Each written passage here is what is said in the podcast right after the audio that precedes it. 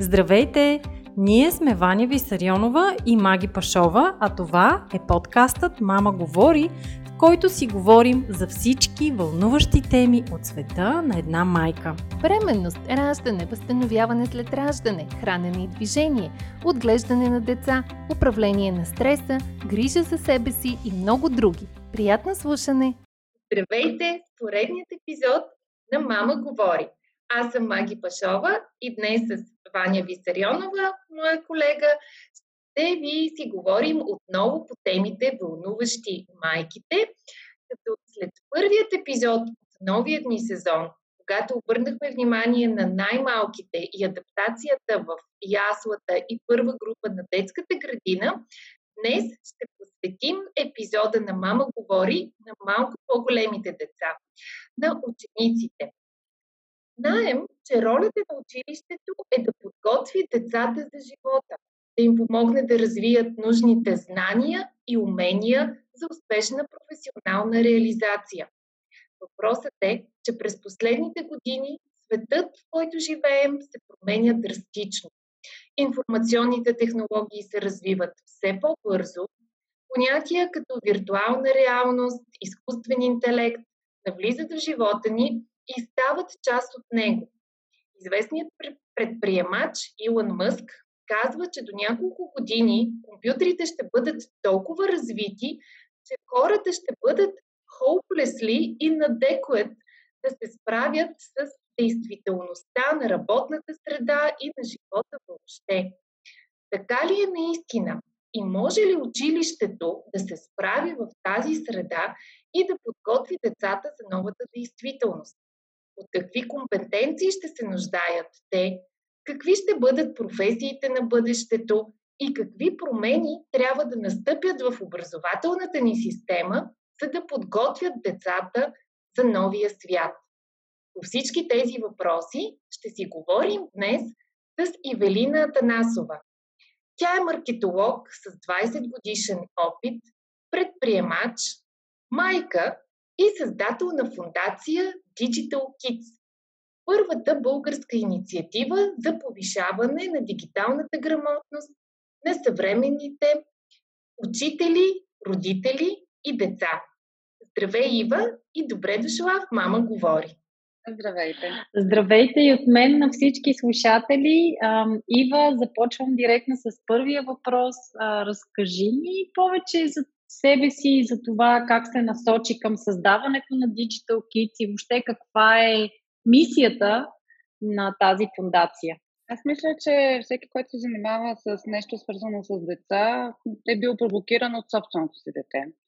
А, в моя случай по същия начин се случиха нещата. Аз имам момче, което сега е 8 клас а, но инициативата стартира, когато той тръгна на училище и беше първи клас. Много пъти съм разказвала историята, как като тръгна детето на училище и родителите започваме да стоим съботно-наделни и през седмицата в очакване от някакви уроци. И тенис, рисуване, какво ли още не. В времето, в което стоим и чакаме, обикновено имаме възможността да поговорим малко по-дълго време с другите родители на връзници на нашето дете. Много често ми беше поставен въпрос как съм успяла Мартин да не бъде зависим от а, технологиите и как съм успяла да възпитам му едно 6-7 годишно дете. Още повече, че към този етап попадах в категорията самотна майка, освен всичко останало. А, да се справяме с него, така че той да има жив интерес на всички останали дейности да не бъде пристрастен към телефона и да не е от сутрин до вечер да аплодва и даунлоудва някакви игри.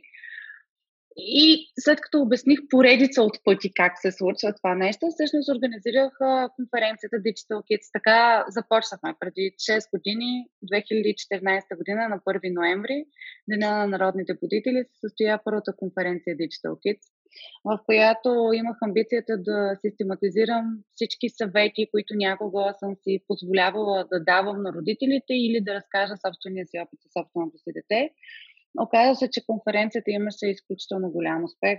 Над 250 човека я посетиха, въпреки че организирахме буквално за 3 седмици време. Впоследствие се родиха още 7 конференции.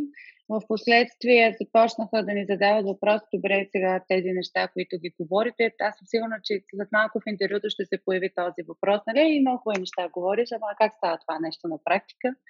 А, за да мога да демонстрирам как стават нещата на практика, всъщност направихме курсове, съботно-неделни курсове и програми за учители. А, обучихме 15 училища, всъщност в България работят по програмата на Digital Kids в един момент стана ясно, че за да може да се състои тази програма по начина, по който аз съм си я представила и тя е била систематизирана, ни трябват определени образователни инструменти. Така започнахме да създаваме образователните книжки, игри и поредица от инструментариум, който е в момента под марката Digital Kids, за да можем наистина да предложим едно комплексно решение, когато говорим за технологиите и имагинерните неща на бъдещето, всъщност да помогнем на всички да успеят да го пресъздадат, да го почувстват и да го преживеят по начина, по който ние го разказваме, че може да се случи. Супер. А, всъщност, ние използваме понятието Digital Kids, дигитални деца. Кои са всъщност дигиталните деца и какво ги отличава от децата от предишното поколение? Аз съм много щастлива, че все по-често чувам от журналистите и в обществото да се използва понятието дигиталните деца, защото когато измислях бранда Digital Kids се опитвах как да обясня, че ние правим неща, методологии, инструменти за деца, които не познават живота преди технологиите. Аз ги нареках дигитални деца Хубаво е, че това понятие започва да приема все по-широка обществена известност, но това са за мен децата. Ако ние сме свикнали и понеже сме живели в едно време, когато беше нормално да тичаш по улиците, а, да играеш на лимки, на поники и да триташ топка и да играеш на баскетбол с момчетата. А, и интернет навлезе в нашия живот, може би в ученическите ни, даже към студентските години съвременните деца не могат да си представят как би изглеждал света, ако те нямат смартфон или изобщо, не дай си Боже, ако няма интернет. А, и за мен това са дигиталните деца. Това не са деца, на които им е писано да бъдат програмисти. Това не са деца, на които нали, задължително трябва да учат програмиране и, и технологиите трябва да им унищожават живота. Не. Моята философия е, че тези деца живеят в съвършено различно време спрямо от нашето, имат съвършено различно детство спрямо нашето и ние като отговорни родители трябва да сме наясно, че това означава, че и тяхното възпитание трябва да бъде различно от нашето, за да могат технологиите да им помагат и не да им отнемат детството, какъвто е най-често срещания проблем, с който се срещаме. Но тук всъщност е и голямото предизвикателство, защото ние сме деца на аналоговия свят, както ти сама каза при нас, дигиталните технологии навлязоха на един много по-късен етап. Ние самите бяхме неподготвени а, за тях, ние самите нямаме достатъчно знания, хигиена на ползването на тези устройства, придобиваме я в движение, учим се самите ние. В същото време от нас се очаква пък да възпитаваме децата си как да го правят, как да използват дигиталните технологии наистина с цел полезност, а не с а, така цел зомбиране а, и да, те да отнемат а, детството им, времето им. Така че какво би ни помогнало на нас, като родители, да успеем да научим децата си как да ползват правилно тия технологиите? Аз много често казвам, че ние сме в ситуация да сме аналогови родители на дигитални деца. А, така че, да, абсолютно съм съгласна. В същото време не мисля, че някой има очаквания към нас. По-скоро ние самите. Ние имаме трябва...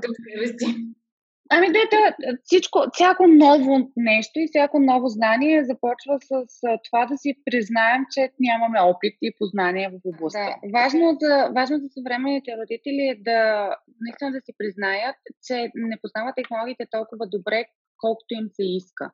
Или поне не ги познават в степен, в която да знаят как да възпитават употребата им, безопасната им употреба от своите деца, защото най-често срещаните доводи, които съм срещала, е, ние казваме на детето да не влиза в интернет, или ние няма да му купим смартфон на детето и то няма да влиза в интернет. Това не е точно така, защото като отиде в училище всички имат смартфони и всички знаем, че когато един плод е забранен, той става все по-интересен. А, много е важно да, да, да си признаем и е много важно да осъзнаем, че децата ни има потенциална възможност да се запознаят с педофили в социалната мрежа.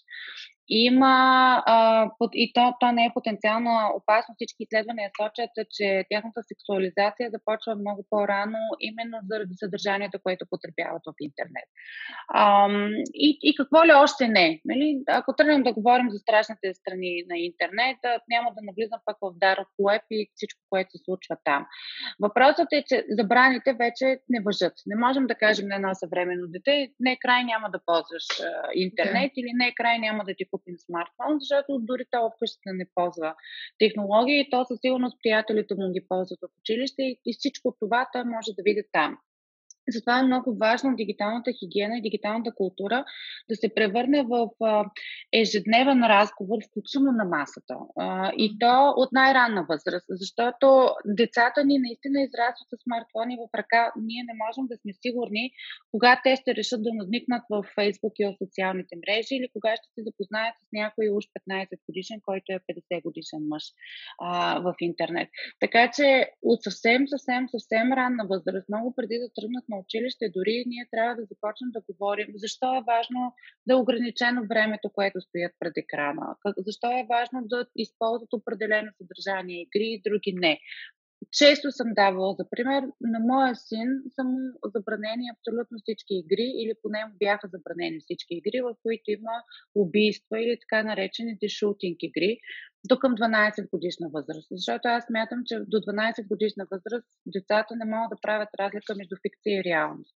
И ако за един възрастен човек или индивид, или човек, който е съзрял психически и емоционално, е освобождаване на напрежение да играе на шутинг игрите, то за едно малко дете това се превръща в начин на живот и начин на мислене. И агресията, която наблюдаваме в съвременните училища, мога да твърдя, че голям, до голяма степен е провокирана от съдържанието, което онлайн а, използват нашите деца. Да, това са теми, които на пръв поглед звучат тежко, а, понякога дори звучат неприятно. Родителите не знаят защо откъде да го започнат с този разговор и как да повдигнат въпроса. Затова моят съвет би бил по-скоро да се започне много отрано и много отдалеч, така че това да се превърне в нещо много много стандартно, много нормално за съвременното дете. Да. Често давам за примери като препоръка, че е добре да се упражнява родителски контрол. Добре е родителите да имат възможност да забранят определени програми или веб адреси на компютъра на своето дете, но това в никой случай не трябва да става тайно. В същото време, ако новия компютър на детето дойде с Parenting Control програма и от ден първи на него му обяснено, че да, майка му и баща му имат достъп, за да ограничат определени програми и да, това е част от възпитанието. Това е част от правилата на играта. Смятам, че всички деца е много по-лесно и много по-интуитивно да свикнат с тези нови правила и, и тогава това не е драма, тогава това не е проблем. Абсолютно. Но това изисква и самите родители да имат добра компютърна дигитална грамотност, защото със сигурност не само компютрите, телефоните също позволяват опция за parental а, и е хубаво да я използваме. На мен много ми хареса примера, който даде с както говорим и обясняваме на децата. Напомни ми за времето, когато на нас като деца са ни обяснявали как не бива да а, се заговаряме с непознати хора на улицата. Ако ни предлагат а, нещо да вземем, да отказваме. Ако ни предлагат да тръгнем с тях, да отказваме. Нали? Това са неща, на които нас са ни учили като деца от най-рана възраст с цел да ни а, предпазят. Сега, освен тези неща, ние трябва към да възпитанието на нашите деца да добавим и такива съвети за предпазване в онлайн средата. Реално промените средата, но, но моделите са сходни. Да, това е абсолютен факт. Освен това, аз, понеже съм горда майка на тинейджър вече, а, и с него много се забавлявам. Той е обсебен от идеята да има собствено пространство и неговата стая е не, просто неприкосновена територия. Там трябва да се чука, да се влиза, специален режим има. И ние, а, нали, което е нормално за всеки тинейджър, аз съм окей okay с това. Просто ми стана забавно, защото он за ден водихме разговор и аз му казвам, добре, може би трябва да се замислиш, ако стая стаята ти е неприкосновена и аз трябва наистина да се съобразявам, когато влизам с нея, какво всъщност поделяш в онлайн пространството. Защото е парадоксално, дали вкъщи да се криеш, а в онлайн да си бъдеш близък с всеки и там да нямаш никакво лично пространство. Смятам, че използването на подобен тип примери също много помага на децата. Аз използвам, изобщо в цялата програма на Digital Kids, може би това трябва да го споделя, ти каза самото начало, аз имам 15-20 години опит като маркетингов консултант, занимавам се с бизнес стратегии и бизнес развитие, а, помагам на компаниите да изградят своята стратегия за навлизането на пазара.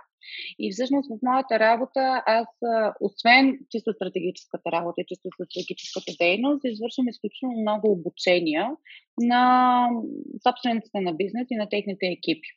Във връзка с това завърших поредица от обучения по коучинг, за да им помогна много по-ясно да се фокусират и да преследват своите цели. Създавайки инструменти на Digital Kids, независимо от това, че те са направени за деца от най-ранна възраст, Digital Kids работи за деца между 6 и 12 годишна възраст, точно преди тинейджерството. А, ние сме използвали изключително много коучинг подход и коучинг методология. И когато работим с децата, голяма част от нашата роля е всъщност да им помогнем на тях да да се погледнат те самите отстрани. В коучинга му казваме на това да се дисоциират от ситуацията, да погледнат нещата отгоре и да си саморефлексират. Какво се случва, защо се случва. Така че много често вместо да им задаваме много ясни програми и да им казваме това може да правиш, това не може да правиш, ние разчитаме на примера, на ученето чрез правене и на отворените риторични въпроси, в които всъщност те самите се убеждават в нещата, които е препоръчително да правят или напротив да не правят с оглед на своята безопасност. Това е, това, е пример, това е съвет, който мога да дам на родителите. Колкото по-малко използват не бива, не трябва, не може, не, а, колкото по-често дават а, примери от практиката и използват истории, с които да иллюстрират а, своите препоръки, толкова по-чути ще бъдат от а, своите деца. Може би тук е момента да разкажа за новата книжка, която направихме с Digital Kids. Аз ще я покажа, защото имам прототипните копия в мене. А, тя се казва Приключенията на Z и всъщност представлява история с приключенията на нашия герой Z който попада в гората интернет. Ето така. Тя е иллюстрирана книжка. Да, тя детска книжка ще бъде на пазара, може би, до две седмици. В момента е в печат.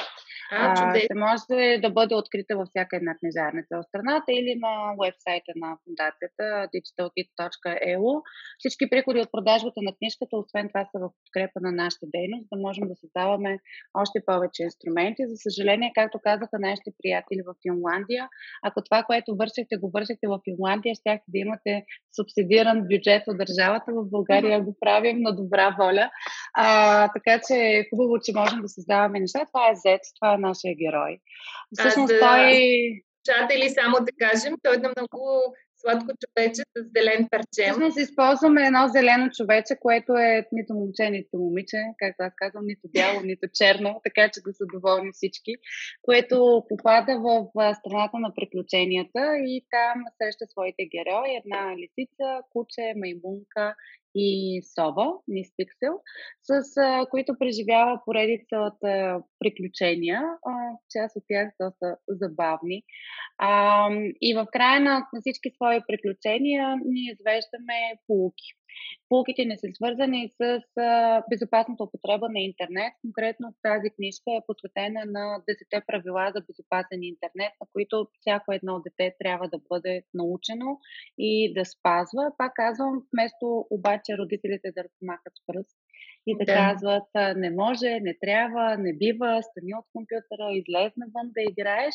Тук а, се опитваме да убедим децата и да ги научим на тези правила през историята на един приказен герой. Тя е пак за деца на 6 годишна възраст, съвсем, съвсем в началото, тръгвайки в първи клас в училище. Чудесно. Аз със сигурност бих я взела за, за дъщеря ми. А, тя е на, на 7, но така иначе. Идеално. Точно в тази категория. аудиторията. Да. да. Да, и този пример през историята, през играта, през примера е далеч по-работещ от дидактическия подход с размахването на пръст, както Ами така сме се убедили и пак това зависи от поколението, в което живеят нашите деца. Много пъти сме го коментирали и с учители, и с родители. Ам, различ, различно е времето, в което ги възпитаваме. Ако преди 20 или 30 години нашите баби, дядовци, майка и татко знаеха повече заради чисто житейския опит, който са натрупали, днес познанията са достъпни за всеки, който може да борави с интернет. Въпрос на добра медийна грамотност и това е следващия проблем. Вече пък в интернет има толкова информация, коя от нея е истинска, коя от нея е фалшива, че трябва да, да насочим систематично нашите усилия, за да подкрепим децата си и да правят разлика между истинските и фалшивите новини, между истинската и фалшивата информация. Но още заето в момента, в който съвременните деца се научат да четат, те имат достъп до абсолютно същите знания, абсолютно същата информация, до каквито имаме ние. Затова и в училище с Digital Kids коментираме, че ролята вече на учителя не е да предава знание, какъвто го помним ние, а да бъде медиатор на процеса. Вече не говорим за образование, което завършва с 12 клас или завършва с завършване на висшето образование, вече говорим за учене през целия живот. Да. А, вече не говорим за научаване на определен обем от познания и един определен обем от умения. Вече говорим за гъвкавост и пластичност, за умение да, да бъдем адаптивни, да можем да приемаме новите теории, да експериментираме, да мислим извън кутията. Европейската комисия му казва на това умения на 21 век и те са далеч по-важни за професиите на бъдещето, и за оцеляването в професионалния живот и кариера на нашите деца от, да речем, висшата математика или дали те ще са успели да не изостят всички години от учебника по история. Нали, това е мъката на моя син. Да, това е, това е разговор, който ние в нашето семейство много водим, защото и двамата с а, моя партньор сме съгласни, че не е толкова важно дали детето ще знае коя година е било битката при Хелой. Винаги може да се провери това в интернет, ако изобщо някога подобна информация трябва практически в живота. Много по-важно е да развият емоционална интелигентност, финансова интелигентност, умения и компетенции, които ще отговарят на, наистина на потребностите на, на новото време. Да имат, да кажем, знания по, по базова медицина, по оказване на, на, на първа помощ. Всички тези неща които а, са нужни на, на съвременния човек, но за съжаление не се изучават в момента в училище. Тоест, света се променя, той изисква нови компетенции, но промяната в а, образователната ни система все още не е факт. Все още тя работи и е устроена по начин, по който е обслужвала индустриалното общество, а не дигиталното общество. И, и тук нали, идва следващият ни въпрос към теб, като човек с повече поглед в, в сферата.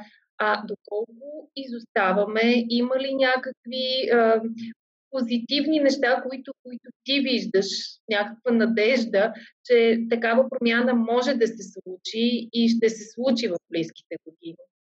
Аз, колкото повече време посвещавам на трансформацията на образованието и иновациите в образованието, толкова по позитивна всъщност ставам, ако трябва да съм честна.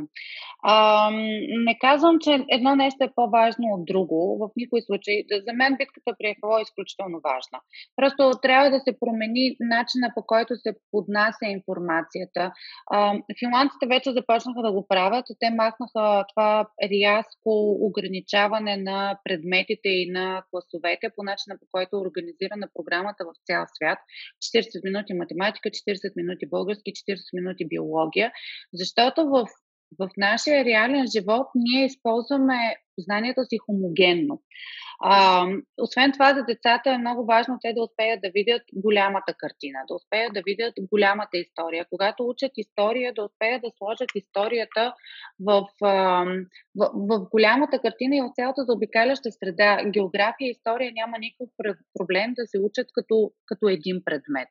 Освен това, аз мятам, че класовете в България са изключително големи. Един от начините, по който да се. Казвам го отличен опит. В Digital Kids сме правили курсове по дигитална медийна грамотност. Ние работим с малки групи от по 10 деца на които има двама преподаватели, един старши и един младши. А, в група от по 27-29 човека е новия клас а, на синът ми, който току-що кандидатства след седми клас. Това е един човек да успее да обърне внимание и да успее да, да пасне в различен начин за възприемане и учене на всяко едно дете. Това е абсолютно безмислено. Няма как да се случи. Невъзможно е. Така че, ако погледнем нещата малко по-високо, ако успеем да размием границите между предметите, ако успеем да се фокусираме върху по-голямата картина, а не толкова върху фактологията и фактическото разбиране на нещата. Ако успеем да надградим, а, работа, ако успеем да надградим теорията с работа по проекти, нещо, което а, правим и ние в Digital Kids с а, новите инструменти, които създаваме, тогава за децата би било много по-лесно да, да разберат какво учат и защо го учат и да запазят онази мотивация, за която пък всички ние говорим, че те се е загубили, което води до раното отпадане от училище. Колкото до емоционалната интелигентност, колкото до базовите умения по медицина и всичко останало, това също може да влезе не като отделни предмети, а може да влезе през различни работа по проекти, в които отново тази теория от учебницата оживява в съвсем ясни и практически знания.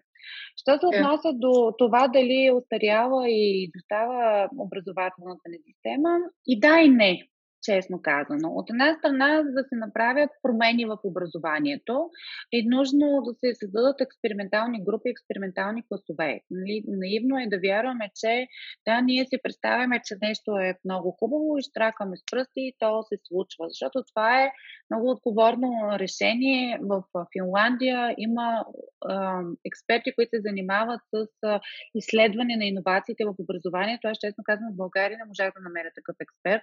Затова, когато започнахме да създаваме нашите инструменти, започнахме да работим с финландски образователни експерти, които наистина да изследват новите инструменти и новия подход до какви нови умения води и реално води ли до такива умения или просто си мислим, че правим нещо. И това е един доста дълъг процес, който отнема време, след което трябва да бъдат обучени преподавателите, които ще обучават по новите методологии. Това също отнема време. Финландците казват това, дето вие сте тръгнали да го правите, ние го правим вече 40 години. Така че нека да бъдем реалисти и да знаем, че това нещо не може да се случи веднага. Но пък, да. както казах, понеже си говорим за образование през целия живот, понеже децата ни вече учат не само в класната стая, а и извън класната стая, сигурна съм, че като отговорни родители можем да ги подкрепим и да им помогнем с поредица от извънкласни дейности, книги, работа по проекти и какво ли още не, за да придобият именно тези знания, които им трябват. Но пак се връщаме. Образованието на бъдещето е качествени умения и качествени познания, а не количествени, какъвто е бил фокусът а, до момента. Колко yeah. точно информация ще успее да ти навръква в главата за 12 години, защото това не работи със сигурност. А, иначе имаме добри примери. Хубаво е да говорим за добрите примери, защото такива има. А, освен, че стартира програмата за иновативни училища в цялата страна преди 3 години, къде е успешно, къде не е чак толкова успешно, а, вече има училища и в Разград, и в Карнобат, и в а, Шумен, а, които наистина обучават децата си по нов начин. Училища, които успяха да си променят образователната среда и тя да стане по-гъвкава, по-адаптивна, по-лесно моделируема. Тази година Министерството на образованието стартира освен това една, още една инициатива, която е за стен клубове в училищата, в които се даваха финансиране до 300 000 лева за реновиране на училищните пространства, плюс оборудването а, в което, с което ще работят в училище. Така че, айде да речем, следващите 5 години, може би, ще започнем да виждаме резултатите от всички тези промени. За съжаление, това няма да бъде толкова масово. За съжаление, сме много далеч от финландското възприятие за образованието. Финландците, като ги попиташ, нали, имате ли класация на училищата, и ти казват, нали, какво е това нещо като класация на училищата. Ние смятаме, че всяко едно дете има право на еднакво добро образование и при нас всички училища са еднакво добри, независимо mm-hmm. дали са частни или са държавни. При нас, за съжаление, продължаваме да имаме тази класация. С, тук се случват нещата по правилния начин, тук се правим, че а, се случват едни неща, но добрата новина е, че има изключително много добри примери вече. Започват да се разпространяват добрите практики и аз предпочитам да съм позитивно настроена, че ще доживеем, както казваше майка ми, за нашите деца, да я видим тази промяна, за която, за която мечтаем. По-скоро за нашите внуци, така като те слушам. Защото аз също имам син, който е на 10, почти неговата класна има голямо желание да разчупи малко методите на преподаване, но те като им е спусната една програма от МОН и трябва да се предаде този материал, нали, има си определен материал, който децата трябва да поемат. И съответно след това на базата на този материал се оценяват не само децата, но и самите преподаватели. Така че, но надяваме се скоро да се появи. Да, може би наистина норма така навлизането тук, там на, на, на добри практики, първоначално в отделни училища, да се надяваме, че просто ще стане по-масово и ще се разпространява и така малко по-малко и постепенно ще се случи промяната, защото наясно сме, че няма как да бъде. Нека да бъдем реалисти. Аз пак ще споделя от собствения си опит. Digital Kids тази година прави 6 години от своето създаване. Когато аз преди 6 години започнах да говоря за дигиталните деца, дигиталните технологии, умения на 21 век, иновации в образованието, всички ме гледаха лошо. А, най-често срещаната обратна връзка беше ти луделици, нали, човек с 15 години практика в корпоративния свят с гърба си и бизнес консултант, само се занимава с деца да пише книжки, да а, създава инструменти, нали, какви са тия дигитални технологии, какви са тия щуроти. А, към този етап все още коментирахме за това как като отидат децата на училище и всички телефони се събираха и, и това беше гордост на всеки учител и на всеки директор, че е измислил по-добрата котия, система или каквото и да е било устройство за заключване на технологиите. Само 6 години по-късно вече говорим за STEM клубове по училищата и за makerspace-ове. Говорим е, Ива, извинявай, е, само, само да обясним, защото възможно е някои майки на по-малки деца за първи път да чуват STEM понятието. Това е Science, Technology, Engineering and Mathematics. Да. А всъщност тези четири науки плюс изкуство а, се смятат за основа на, или така наречените природни науки, се смятат за основни и фундаментални за всички професии на бъдещето. А, всички теории твърдят, че а, независимо от това какво ще учи нашето дете, то трябва да е много добре запознато с а, тези четири, тези пет всъщност дисциплини, защото те ще му помогнат за неговото кариерно развитие. Сега по отношение на, на технологиите, на математиката и на инженерните науки, може би е вредно тук да я направя вметката, че когато говорим за дигитални технологии, все още ответната реакция е не искам. Нали? Детето ми трябва да стои далеч от компютър или другата крайност, в която всички деца да станат програмисти, защото е модерно и защото е много добре платено. Да. Всъщност истината е някъде по средата.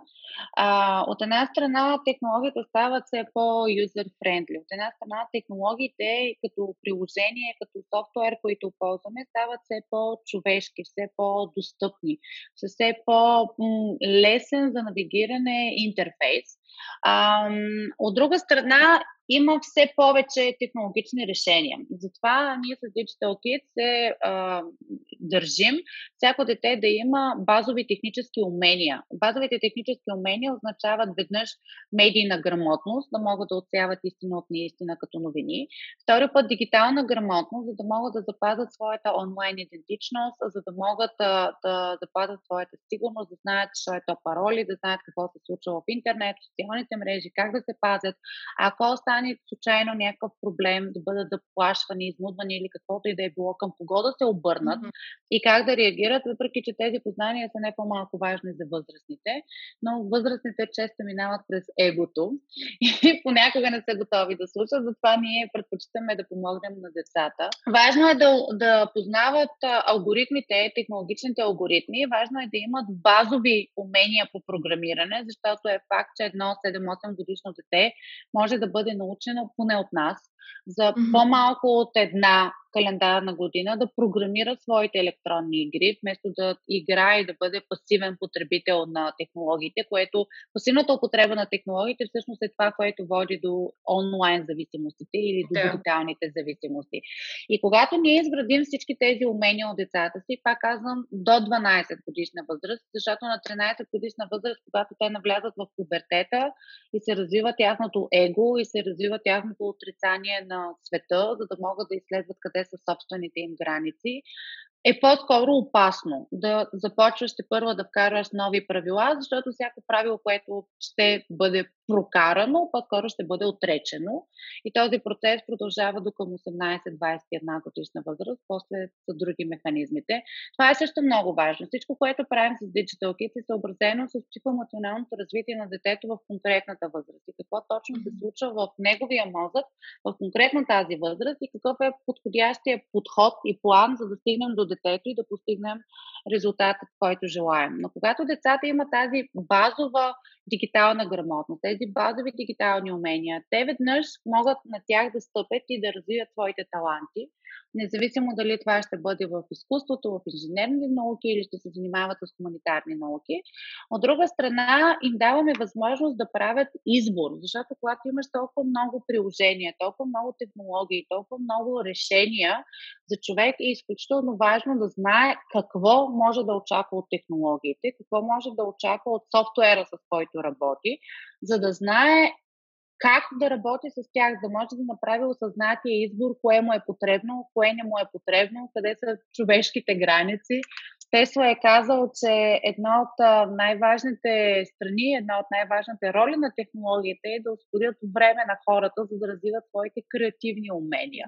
Това е също нещо, което в никой случай не трябва да пропускаме. И когато говорим за технологично време, за технологии, нека не забравяме, че освен програмирането, е много важно да подкрепяме своите деца да развиват своите творчески умения, да могат да пишат, да могат да рисуват, да имат отношение към музиката, за да можем да балансираме лявото и дясното тяхната полукълбо на мозъка им и да можем да направим едни емоционално интелигентни личности. Надявам се, че не го обяснявам твърде сложно, но а, всъщност и образованието и възпитанието е една доста широка тема, да, по която можем дълго-дълго да говорим това, което обясняваш, звучи изключително смислено и логично. А, аз се опитвам да си го представя чисто практически как се случва. От една страна, нашата роля като родители да подпомогнем децата си в, в този процес.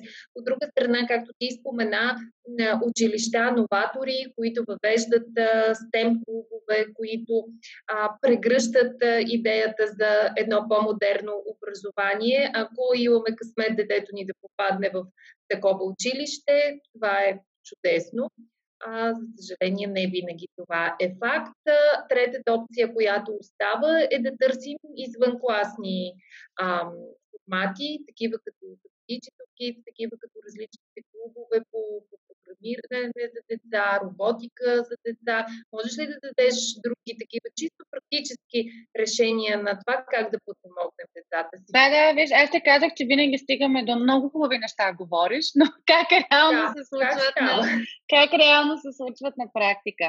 Ам, ще мина по програмата на Digital Kids дали ще изберат нашата програма или някоя друга, няма никакво значение в конкретния случай, но за мен това е работещия план.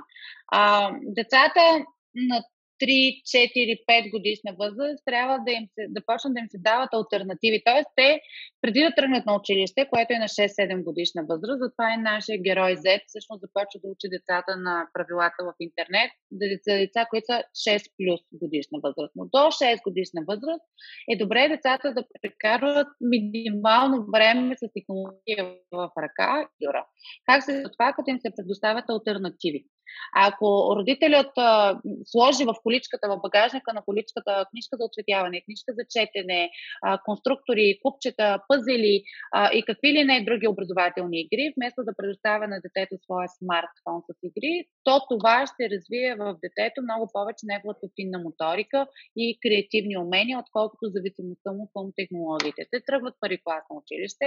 Тръгвайки на училище, за да бъдат част от социума, всички започват да играят електронни игри и това е част от техния начин за социализация. Абсолютно окей okay е това. Стига родителите да научат децата, че времето, което могат да прекарат играйки игри, трябва да бъде 2 часа. Не повече, това са казали всички специалисти.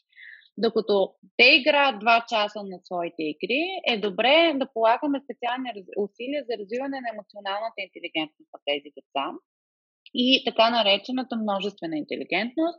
За целта с Digital Kids сме създали една игра, която се казва Digital Kid Imagination. На мен, която ми трябваше подобно нещо за моето дете, не можах да открия, затова си го създадох. А, това са едни 100 карти с различен тип. Аз мога и нея да я покажа, че я имам а, до мен. Изглежда ето така, една котия. Вътре в тази котия има 100 карти с различни предизвикателства, които децата трябва да играят с родител.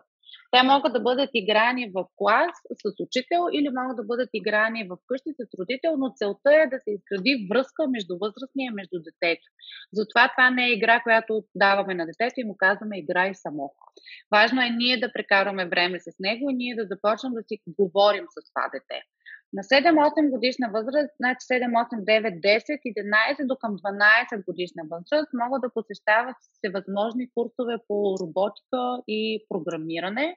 Това казвам не защото ще станат програмисти, а защото това развива тяхното логическо мислене и им помага да разберат какъв е принципа, по който действат технологиите, какъв е принципът, по който работят тези технологии. Колкото повече обаче ходят на подобен тип курсове, толкова повече ние трябва да полагаме осъзнати умения за развиване на техните креативни а, възможности. Тоест, добре е да съчетаем ходенето по програмиране с а, спорт или различни рисуване и музика и четене. Четенето в тази възраст е важно да се насърчава и то да се насърчава чрез красиви книги. Това е причината, поради която и приключенията на Зец, те ще излязат с твърда корица, с красиви иллюстрации, защото четенето в малките деца се възпитава, когато ние им купуваме красиви книги, които ги карат да се чувстват добре, когато четат. След да, това, на... деца. Те, да, ама то зависи нас и ще станат. Реално, въпреки че всяко едно дете носи своя характер в себе си, те до голяма степен са проекция на, на родителите си, на навиците на родителите си. Аз съм четящ човек в моето прежение има много чети хора, голяма част от в издателства. Много често сме си говорили за това, че а, нашите деца четат, ако виждат родителите си, че четат. Yeah. Ако ние стоим по цял ден пред телевизора или правим нещо друго, но му кажем, че ти книги, че е много полезно, няма как да се получи тази система. Когато станат на 13 години, децата започват, пак се връщам на това, те започват да отричат всички правила и всички норми, които сме налагали до момента. За мен е важно родителите да знаят, че това е окей okay и е напълно напълно нормално, защото по този начин децата успяват да си създадат собствена идентичност и да се разграничат от това детското, което ние познаваме. Но е изключително важно в този период, вместо да натискаме с нови правила, нови забрани и нови а, неща, които могат или не могат да правят, да поддържаме диалога с тях по-скоро на ниво приятелство и да им помагаме да знаят, че има човек, на когото могат да разчитат. Тогава е много важно да говорим за онлайн идентичността, за а, сексуализацията. Тогава е много важно да им казваме как е важно да внимават какви снимки качват, с кого се запознават и какво говорят, за да ги подкрепим да не се случат, на английски ми идва думата булинг, да не бъдат заплашвани и изнудвани от свои съученици или други в интернет и в социалните мрежи. Но ако това се случи, е много важно те да знаят какъв е, каква е процедурата за реакция, как да съобщат на горещата линия, че имат подобен проблем и да могат да се обърнат към някого. Всичко друго е окей. Okay. Добре.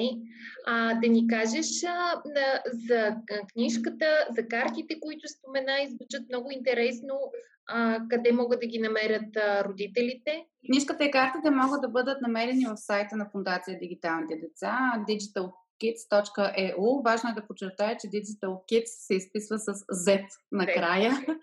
Има онлайн магазин, там могат да бъдат закупени. Същото въжи за училища, които биха желали да работят с нас. Ние организираме тематични въркшопи по медийна грамотност и онлайн сигурност, както за училища, така и за IT компании, между другото.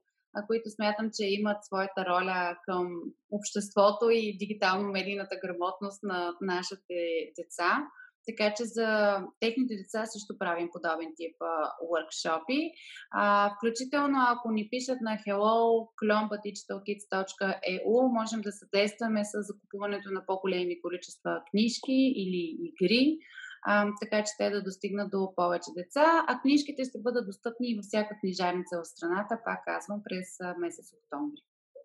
Чудесно. И ние със сигурност ще си вземем за, за нашите деца и така ще споделим и в а, нашите социални мрежи, защото вярваме, че а, нашата роля като родители наистина е да подпомогнем а, децата си в тази променяща се, динамична среда, да, да се адаптираме всички по-лесно към нея, да им помогнем да изградят нужните знания, компетенции, да бъдат готови за, за професиите на, на бъдещето и всички заедно да минем през този трансформационен период, който може и да не е толкова лек, но в същото време е предизвикателен, дава възможност на всички, и на децата, и на нас, родителите, и на учителите да учат нови неща.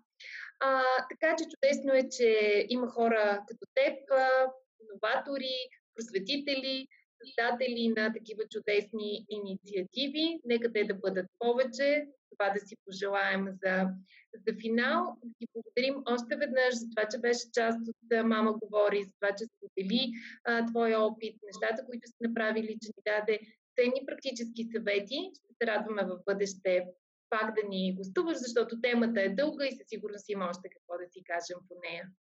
За мен беше изключително удоволствие и ви благодаря за поканата. Благодаря ти и аз много, Иве. Благодаря и на всички слушатели, които ни слушаха. Не забравяйте да харесате този подкаст, да го споделите с ваши приятели, да оставите коментар и ни очаквайте отново следващата сряда. Информацията, която предоставяме в подкаста Мама говори е с информационен характер и не бива да служи и да се приема като медицинска диагноза, нито да заменя индивидуалната медицинска оценка и наблюдение. Преди да решите да се доверите на нас или други източници, свързани с диастазата, моля консултирайте се с вашия лекар и или хирург.